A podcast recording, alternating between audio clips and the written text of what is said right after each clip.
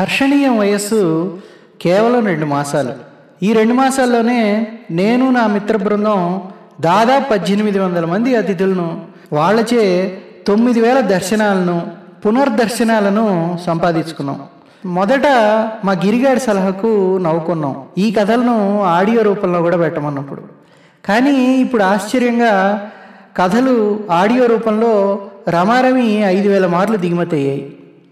ఎంతోమంది స్నేహితులు బంధువులు సన్నిహితులు వాళ్ళ సందేశాల ద్వారా ప్రోత్సహిస్తూ మా ఉత్సాహాన్ని ద్విగుణీకృతం గావిస్తున్నారు. మీ ప్రోత్సాహం ద్వారా మా ఉత్సాహాన్ని పెంపొందిస్తున్న మీ అందరికీ మా కృతజ్ఞతలు. నాకు నా మిత్రులకు చిన్నప్పటి నుంచి తెలుగు భాష అంటే వల్లమాలిన ప్రేమ. నేను ఇదివరకే మీకు చెప్పినట్టు నా బాల్యం నుండి ఇప్పటి వరకు నాతో ప్రయాణం చేసిన వ్యక్తులను గురించి నా అనుభవాల గురించి అందరితో పంచుకుందామనే ఉద్దేశంతో నేను తెలుగులో రాయడం. దాన్ని నా మిత్రులు చదివి ప్రోత్సహించి వాటిని బ్లాగ్ రూపంలో ఆవిష్కరించమని ఆదేశించడం నేను పాటించడం జరిగిపోయింది.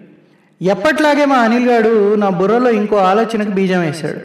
మనం ఈ బ్లాగ్ ద్వారా మనకు తెలిసిన మనలాగే తెలుగు అంటే వల్లమాలిన అభిమానం భాష మీద మనకు లేని పట్టు ఉన్న సాహితీ మిత్రుల్ని వారి అనుభవాల ద్వారా కథనాల ద్వారా ఎందుకు పరిచయం చేయకూడదు అని.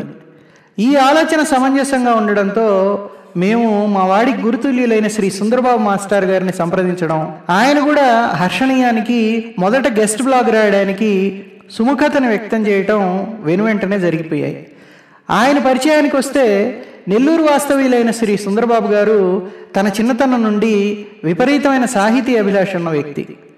పుస్తక పఠనం అనేది ఆయనకి వ్యాపకం కాదు వ్యసనం. ఆయన మన వెంకటేశ్వర విశ్వవిద్యాలయం నుండి తెలుగు చరిత్ర మరియు ఆంగ్ల శాఖల్లో విడివిడిగా మాస్టర్ ఆఫ్ ఆర్ట్స్ ఆ పైన మాస్టర్ ఆఫ్ ఎడ్యుకేషన్లో పట్టాపుచ్చుకున్నారు. నలభై ఏళ్ళకు పైగా ఉపాధ్యాయుడిగా మరియు ప్రధానోపాధ్యాయుడిగా సేవలందించిన ఆయన పంతొమ్మిది వందల తొంభై తొమ్మిదో సంవత్సరంలో పదవి విరమణ చేసి తన విశ్రాంత జీవితాన్ని గడుపుతున్నారు. ఆయనచే విద్యను భిక్షగా పొందిన ఎందరో ఈనాడు ప్రభుత్వ ప్రైవేట్ రంగాల్లో ఉన్నత పదవులను అలంకరించి ఉన్నారు.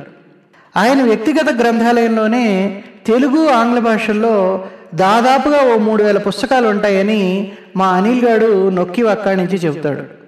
ఒక మాటలో చెప్పాలంటే ఆయన చదువు చెప్పటం చదువుకోవటం చదవడం లాంటి వ్యసనాలని ఒక చక్ర భ్రమణంలాగా సాగిస్తూ తన జీవితాన్ని సార్థకం చేసుకుంటున్నారు. ఈ గెస్ట్ బ్లాగ్ ద్వారా ఆయన మనకి తెలుగు సాహిత్యంలో ట్రావెల్ ఆర్ట్స్ అనే అంశం మీద మనకు మూడు వ్యాసాలు మూడు భాగాలుగా అందించబోతున్నారు.